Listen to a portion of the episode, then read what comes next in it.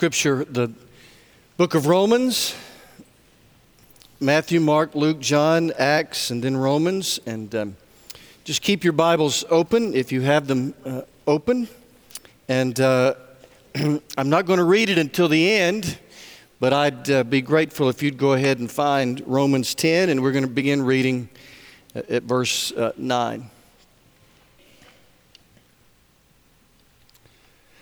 I do appreciate your presence here today. I want you to know that uh, on Monday morning, we, we meet every Monday morning at 7.30, several of us in the chapel for prayer time. This past uh, Monday, we prayer walked. We walked every, uh, every part of this building in anticipation of today. And uh, no matter how well uh, the next uh, 20 or 25 minutes goes, I want you to know that, um, that the Spirit of the risen Lord is here. And we expect uh, that He will do something despite, despite the imperfection of my efforts. Comics, um, comics used to be only for kids when I was growing up, but not anymore. Comics now have uh, fans or kids of all ages.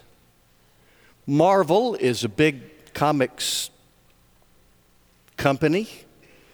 And um, there's a big movie, I understand, coming out on Thursday. Some of you probably already know. Uh, the Avengers Endgame. The Avengers is the team of, of superheroes that keep us all safe. You know, we don't even know all that's going on, but they, Superman and all that team. Well, Marvel Comics again has a big, uh, has a big movie coming out on Thursday, The Avengers Endgame.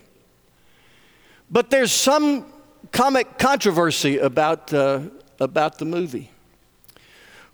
You see, in a recent Marvel Comics uh, movie, two of the superheroes, and maybe others, I only know of two. By the way, I know this from John Lemons, our uh, young adult minister. He's the one who has uh, schooled me on, on, all this, lest you think I'm hip and cool. He's hip and cool, and he's told me about this that, that in a recent Marvel movie, um, two of the superheroes um, Spider Man and Black Panther die.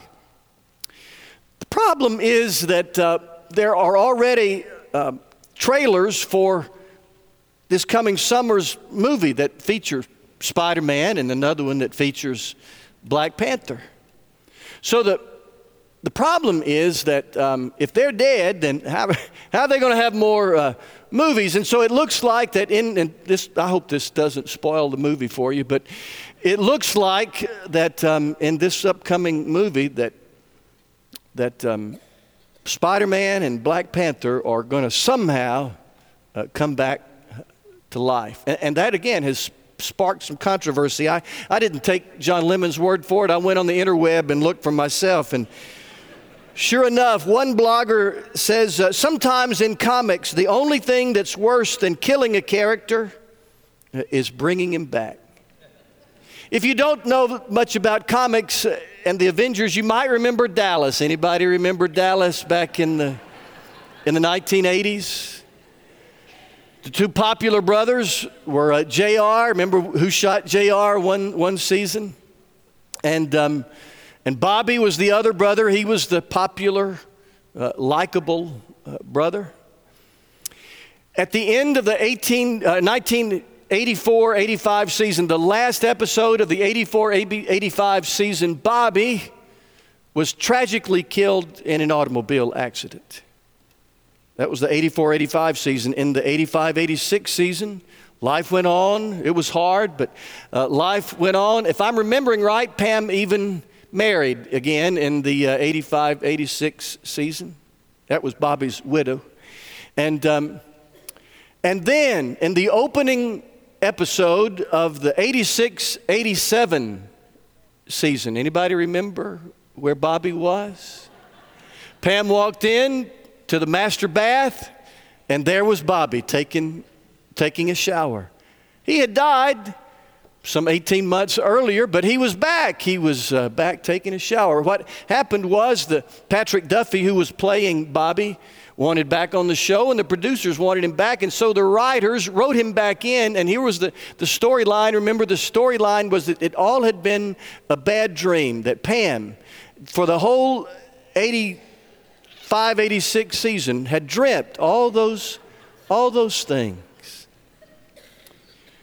But the critics, neither the critics nor the viewers bought it. Uh, it just seemed so complicated, and viewership fell, and people were complaining. It, you know, sometimes folks that are dead just ought to stay dead. You know, it just. this resurrecting people from the dead gets awfully complicated. Now, obviously, um, today we celebrate the resurrection of the Lord Jesus, and, and you'll never hear me say that's a bad thing. That's the best thing ever happened on planet Earth. But it does, it does complicate things. The resurrection complicates some things. For example, if it weren't for the resurrection, then we could feel better about feeling bad. If it weren't for the resurrection, we could feel better about feeling bad. Travis, what do you mean by that? Well, let me tell you a story. Bill Self, the late Bill Self, was a pastor, and he wrote a book about his uh, pastoral life titled Surviving the Stained Glass Jungle. And in that book, he, he's transparent about his, his own sense of melancholy and his battle with depression. One week had been particularly hard. Friday had its conflicts. It was a long Friday at the end of a long week. All week long, though, Bill Self's family had been, had been planning to go to the mall and to a movie. And so Carolyn, his wife, was home waiting. The boys were waiting for dad to get home for them to go to a movie. But when Bill Self got home, he said, Guys, it's been a long week and this has been a really hard day. And I'm not going to get to, I'm just not going to be able to go to the movies. He said, It's a lot of conflict today, and, and I'm depressed. His wife, Carolyn, didn't miss a beat. She said, Well, the boys and I will go to the movie. You just stay home and enjoy your depression. So they went to the movie, and he stayed home. Now he's down in the dumps, and now he's feeling sorry for himself. They came home. When they got home, he was already in the bed. The boys ran back to the bedroom where dad was, and one of them said, Dad, we had a great time. The other one asked him, Dad, did you, did you enjoy your depression? Well, Some of us enjoy feeling bad. Some of us would rather play the victim than the victor. The resurrection complicates that. The resurrection says, no, can't get away from can't get away with that. To be Easter people is to remember that that there's there's a light at the end of the tunnel and you can't stay in the tunnel.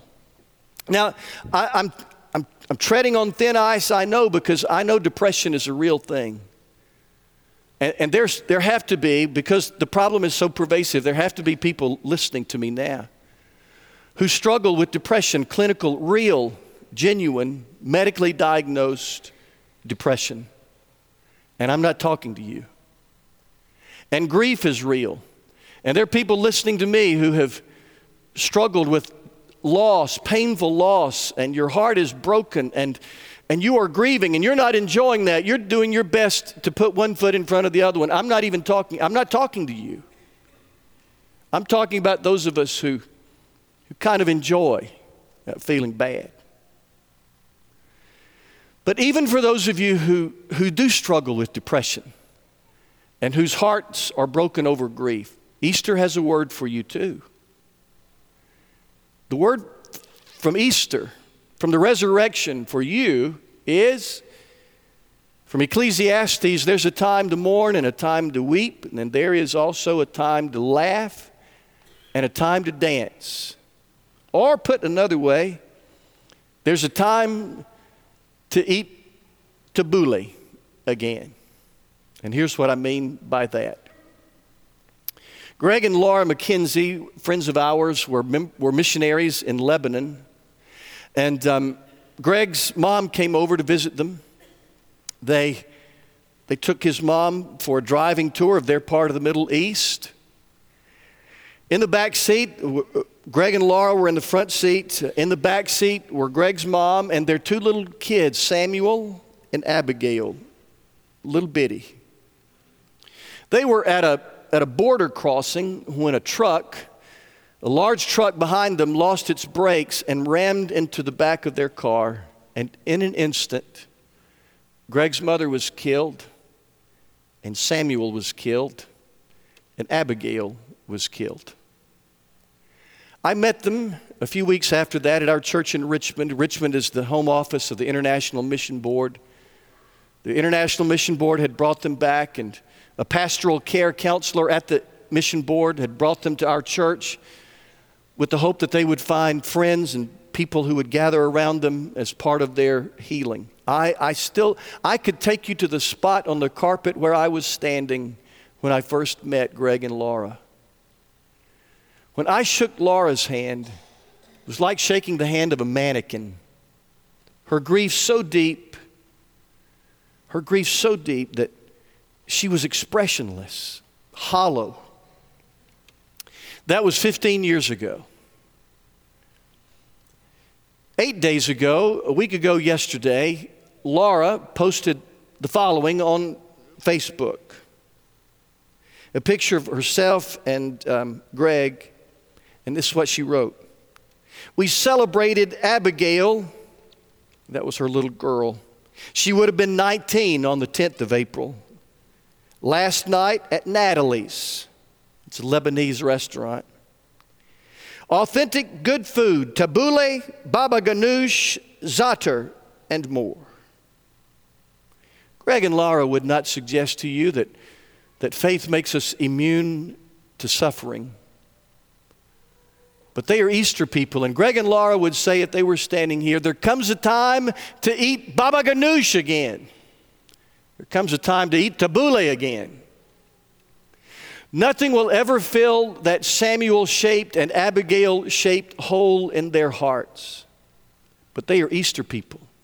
And they know that the resurrection compels us and propels us beyond even our grief toward the light at the end of the tunnel. So if you're like Bill Self and you enjoy misery, then, um, then Easter, resurrection says you can't get away with that. And if you are one whose heart is broken, resurrection has a word for you too. There comes a time to dance again, time to laugh again. It may not be, may not be this week, but there comes a time to eat baba ganoush again. Easter, the resurrection just complicates things. If it weren't for the resurrection, we could feel better about feeling bad. If it weren't for the resurrection, we could follow any spiritual path we choose. You know, if it weren't for the resurrection, then religion would be like the like the buffet at the Golden Corral. You know, you walk up and you just kind of take what you want. If it weren't for the resurrection, then religion would be, you know, there's this whole pantheon of religious figures, and you could just pick one. Someone could say, I, I, I like Oprah, or I, I like uh, Deepak Chopra, or I, like old time religion, or I like New Age religion. And, you know, you just pick what you, like, like a salad bar, you just pick what you want. But the resurrection, resurrection says, no, this is not, um, this is not the buffet. Resurrection points to Jesus' words in Acts 14, John 14, 6, where he says, uh, I'm the way and the truth and the life, and no one comes to the Father but by me. And the, ex- the resurrection adds an exclamation point to that. Resurrection points to Acts 4.12. There's no other name under heaven whereby people can be saved other than the name of Jesus. And the, the resurrection puts an exclamation point at the end of that. That's not a popular thing in our culture, in our pluralistic culture, where we like what we like and we, we, we insist on our preferences. Uh, some of you weren't around. I was the uh, interim preacher here from uh, August of 14 through uh, October of 15. Uh, I flew in uh, every weekend, popped off, popped off, and popped out for 14 months. I said during those months lots of profound, wise things. But People only remember a couple.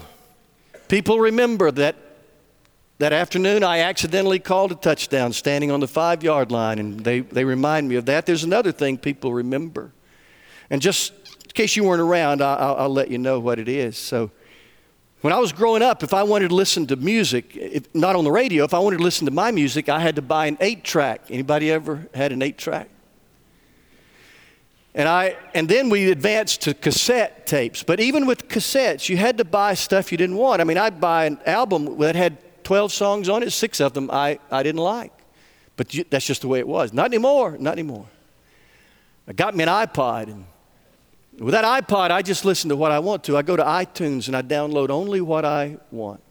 I've got some Christian music on there, thank you, I do, but I also have. Um, the Coasters and the Cornelius brothers, and I've got um, John Mayer and, um, and uh, James, James uh, Stevens, uh, James uh, Cat in the Cradle. Who was that? Cat Stevens. That's it, Cat Stevens. Y'all feel free to jump in anytime I. I've. Um, I've got Rascal Flatts and uh, I've got uh, Zac Brown. I've got uh, Mama Told Me Not to Come and Papa Was a Rolling Stone. I've got, um, I've got Sweet Home Alabama and Georgia on my mind. I also have, and this is what, this is what people remind me of. I, I also have Barry Manilow. I do. And the Backstreet Boys. I do. I've got both of them on my iPod. Except we don't use iPods anymore. That was four years ago. We, now they don't, I don't think they make them anymore. You're streaming now. Everything's Spotify and Pandora and Apple Music, but still, the, still very personal. Still just what I want. We live in a pluralistic, personalized culture where we want what we want, and so it's, it's not popular to say that Jesus is the, is the sole exclusive way to the Father. Please hear me. I, I know there's a wideness to God's mercy and there is an amazingness to His grace. And if He has other ways to Himself that He's not revealed in the Bible, then that's His business. But I have to live as if Jesus was serious when He said, I'm the way and I'm the truth and I'm the life and there's no other way to the Father but by me. And quite frankly, I would not gamble otherwise. The resurrection complicates things. If it weren't for the resurrection, we could feel better about feeling bad. If it weren't for the resurrection, we could, we could choose from the pantheon of religious figures. The resurrection won't let us do that. And there's another thing if it weren't for the resurrection, we could just live like we want to live and then assume that when we die, that's it. If it weren't for the resurrection, we could just live however we want to live with the assumption that when we die, it's all over and there are no lasting repercussions. But the resurrection won't let us do that either. When Jesus walked out of the tomb, he declared that um, this world and this life is not all there is. I've been doing some uh, research that for me is fascinating uh, on uh, Dr. Wernher von Braun, who had this spiritual religious side that I was in the dark about. And I've, I've read uh, more than 20 of his papers and speeches about his faith and about religion.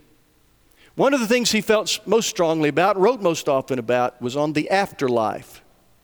He had this deep conviction that this life is not all that is. And I want you to hear words from him.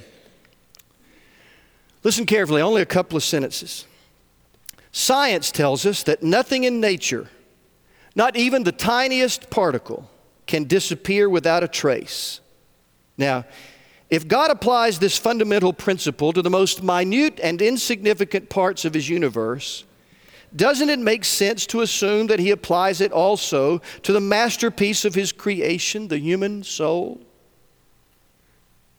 That's that's Dr. Wernher von Braun, who says if, if, if nothing disappears, not the most minute particle ever really goes away, then why would God let the soul just ceased to be?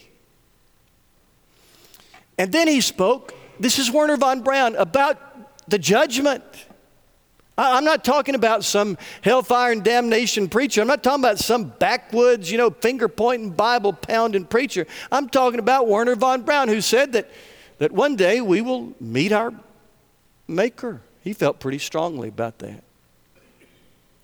I want you to hear Acts 17 31. It says, God has set a day, He's determined a day, when He will judge the world's people with fairness and has given proof of this to us all by raising Jesus from death. So there's a day, there's a date set, and, and, and God has proven it, Acts 17 31 says, with the resurrection of Jesus. Let me confess something else to you. This is the day of uh, confession, it seems. So, we, we were living in Elizabethtown, Kentucky years ago, and I was headed to a funeral. And I noticed that a policeman pulled out in, into the traffic behind me. He didn't turn on his blue lights, he just pulled out directly behind me. And I turned left, and he turned left. And I turned right, and he turned right. And I pulled into a service station and he pulled into a service station. But he didn't need gasoline. He, he pulled up right next to me. Now, I've got my you know, funeral clothes on and probably mentioned as quickly as I could that I was a pastor. I play that card sometimes. and um, he was very polite, but he said, Sir, your uh, tag expired two weeks ago. And, and he was right. Carrie had forgotten to renew uh, the tag. And, and, um, and um, so he got his um, clipboard out. And he began to write. I thought he's going to write me a reminder uh, note. And, and uh, I, I, said, Sir, I'm afraid I'm going to be late to the funeral. Do you mind if I pump my gas? He didn't mind at all. And so I pumped my gas. And when I got through, uh, he handed me what he'd been writing. It wasn't a it wasn't a reminder note, it was a citation. He saw the disappointment on my face and, and he said, The judge probably won't throw you in jail. Probably, uh, he said. Now, I'm going to tell you the rest of the story one of these days, but for now, for now, I remember June 29. I don't know why I remember that. But there was a date on my citation that said, This is the date you will appear before the judge, June 29. Acts 17:31 says that there is a day, and I don't know when that day is, wouldn't begin to predict that day. But the creator of the universe has decided that this that history is not just wandering aimlessly, but we're headed, uh, we're headed toward a day.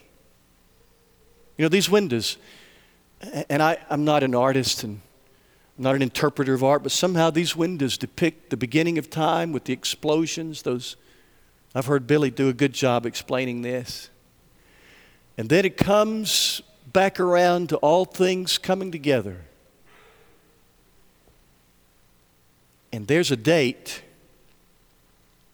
at the end of that it's not on the window because we don't know when it is, but there's a date.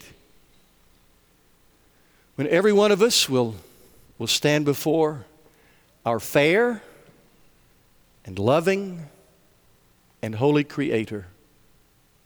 The resurrection complicates things. If it weren't for the resurrection, we could feel better about feeling bad. If it weren't for the resurrection, you know, we could just pick any spiritual path we want.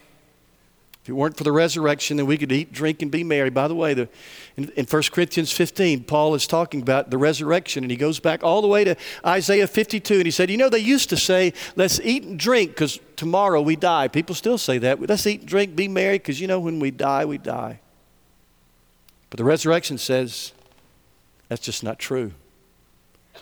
Finally, if it weren't for the resurrection, then we wouldn't have to make a decision. If it weren't for the resurrection, we could just go uh, through life happy, eat, drink, and we wouldn't have to decide what to do with Jesus. He'd be a, a choice. But the resurrection says you got to make a decision. The resurrection forces our hand. The resurrection demands an up or down vote. The resurrection demands we either reject Jesus or we embrace him. The resurrection demands that we either decide we got this on our own or we need his transforming power. Now get your Bibles and I want you to read with me from Romans 10 if you have them open, beginning at verse 9. If you declare with your mouth Jesus is Lord and believe in your heart that God raised him from the dead, you will be saved. For it is with your heart that you believe and are justified, and it is with your mouth that you profess your faith and are saved. As Scripture says, anyone who believes in him will never be put to shame. For there is no difference between Jew and Gentile. The same Lord is Lord of all and richly blesses all who call on him.